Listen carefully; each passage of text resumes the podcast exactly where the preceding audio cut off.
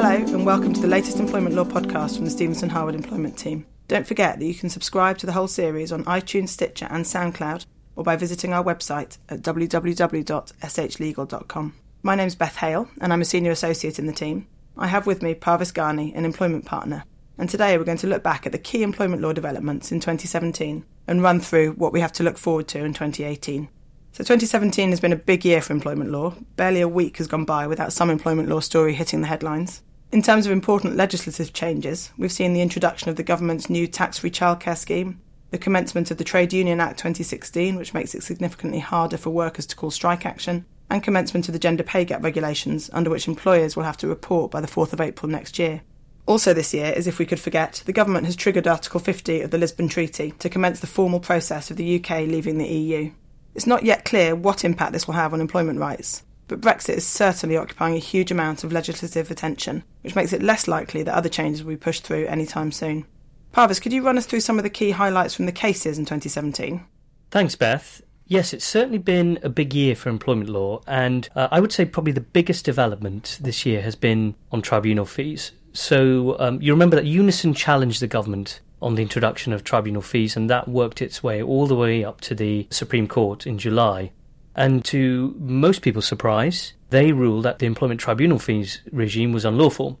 So fees for bringing claims in the employment tribunal were introduced in 2013 and have had led to a reduction in claims of around 80%. The judgment had immediate and retrospective effect, so fees already paid are now being reimbursed and no further fees can be charged under the old regime. Now, anecdotal evidence suggests that there has been an immediate increase in the number of claims, but it remains to be seen whether this is partly as a result of those who felt impeded from bringing a claim due to the fees regime bringing claims which would otherwise be out of time, and therefore whether such increase will be sustained. In terms of the second key development, I would identify the area of employment and worker status. Uh, so, this has been a big area this year. We've had the Taylor Review of Modern Working Practices that was published in July, and uh, it recommended, amongst other things, that the government introduce legislation to bring more clarity for both businesses and workers about who is self employed, who is a worker, and who's an employee, as well as what rights attach to each of those statuses. So the need for such clarity was emphasised by a number of cases that took place this year, largely coming out of the so-called gig economy, about exactly that point. So we had the Pimlico plumbers case, which went to the Court of Appeal, and that held that a plumber, Mr. Smith, was a worker rather than self employed. There are a number of reasons for their conclusion, but two key considerations were the fact that Mr. Smith was required to provide services personally and the presence of restrictive covenants in his contract. We had the City Sprint and Uber cases, which were brought by the cyclists and drivers respectively, and they were held to have been workers by the Employment Tribunal and the Employment Appeals Tribunal respectively again with a focus on the personal service requirement. Uber have appealed the decision, and the case will be heard by the Court of Appeal during 2018. A different conclusion was reached in the recent Deliveroo case before the Central Arbitration Committee, and that held that because they had a right to use a substitute, which was found to be genuine, the Deliveroo riders were not workers. Now, I would say the key takeaway from these cases is that it's important to get your documentation right, but even more important that your documentation reflects the reality on the ground. If it does not, then I'm afraid you've got an uphill battle, and the tribunals will most likely rule that the individual concerned will either be a worker or an employee. Thanks, Parvis. Well, as well as fees and employment status, whistleblowing has been, I would say, the third major feature of the year, with the Court of Appeal giving its judgment in Chesterton's and Nurmohamed in July. And the case gave us some guidance, but sadly not total clarity, about what will constitute public interest for the purposes of gaining whistleblower protection. It seems clear that an issue which affects 100 people will be in the public interest, and that an issue which only affects the individual bringing the claim will not. Exactly where the line will be drawn between those two numbers will depend on the specific facts of each case. As we suggested in our August podcast, employers should always err on the side of caution here and assume that the public interest test is satisfied if an individual raises concerns which go any way beyond his own personal situation, and employers would be well advised to tread particularly carefully in those circumstances. So, fourthly, there have been further developments in relation to holiday pay. In Dudley Metropolitan Borough Council and Willetts, the EAT held that voluntary overtime must be included in holiday pay calculations.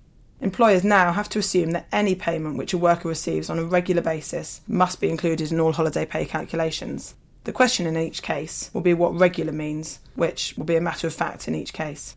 In addition, in a case which looked at worker status and holiday pay together, the ECJ held recently in King and Sash Windows that an individual who had been wrongly classified as self employed and therefore had not taken leave over a period of 13 years was entitled to the full backdated holiday pay for that period. Businesses who use self employed contractors should be prepared for more claims in this area and potential significant liability. So, Parvis, what would you say are the other key cases from this year?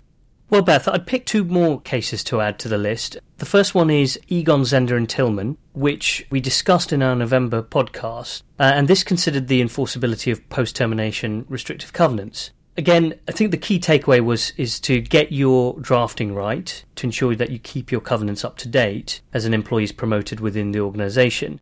My key takeaway point from this case is that to look at your covenants and to split out each separate obligation within a covenant into separate paragraphs, and this will maximize your chances of enforceability. Egon Zehnder is quite a technical case, and I would definitely recommend listening to our November podcast, which discusses this in more detail. The other case, which I think raises some important points, is the case of Agoreyo and the London Borough of Lambeth, which I, I think raises some important points on suspension. Now, we touched on this in our November podcast, and this case provides a useful reminder that suspension of an employee is not a neutral act and should only be used as a last resort rather than a knee jerk reaction to any alleged wrongdoing.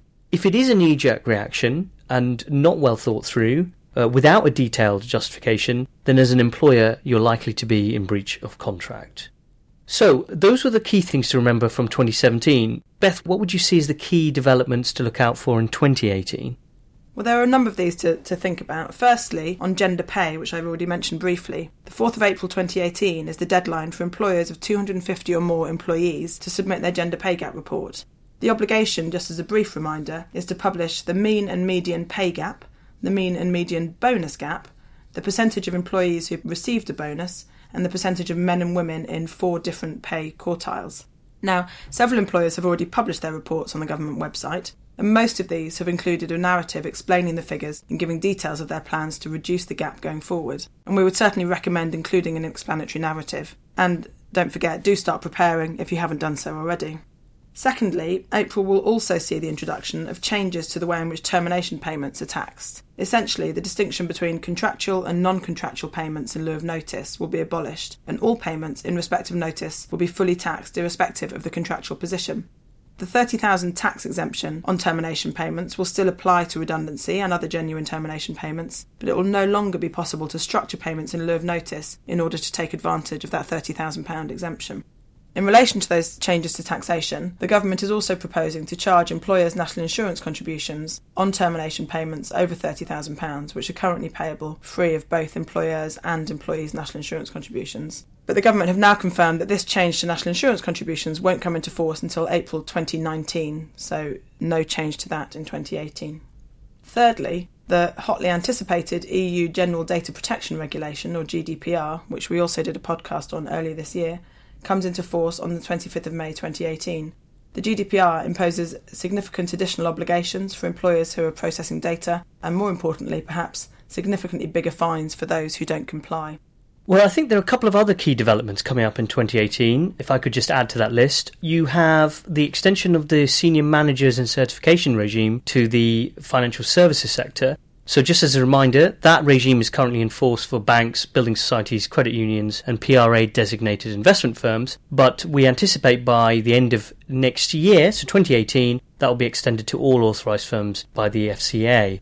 The date of this change hasn't been finalised, but it is likely to be the end of 2018, and those institutions who are not currently covered by the regime should certainly start to prepare for that now. The other development, uh, if I could add, is the Department for Business, Energy and Industrial Strategy is due to carry out a review in 2018 of the shared parental leave regulations and the parental leave regulations. Neither review is likely to give rise to significant changes, but we can expect the department to consider why the uptake of shared parental leave has not been nearly as high as some had hoped when it was introduced back in April 2015. Finally, I think there's likely to be more focus on employment status and the gig economy. We're going to have a formal government response to the Taylor report, or certainly that's expected, and the Pimlico plumbers and Uber appeals are due to be heard, and a government consultation is also taking place on IR35, personal services companies and employment status in the private sector. This is an area for businesses to watch and prepare for because businesses that use contractors should be carrying out initial assessments of their arrangements and their contractual documentation. The potential changes to the IR35 regime in particular could be potentially huge and may impact on how contractor heavy businesses operate. Thanks, Parvis. There will, of course, be a few surprises in store as well as the anticipated changes, and we'll keep you up to date via our regular podcasts and e alerts.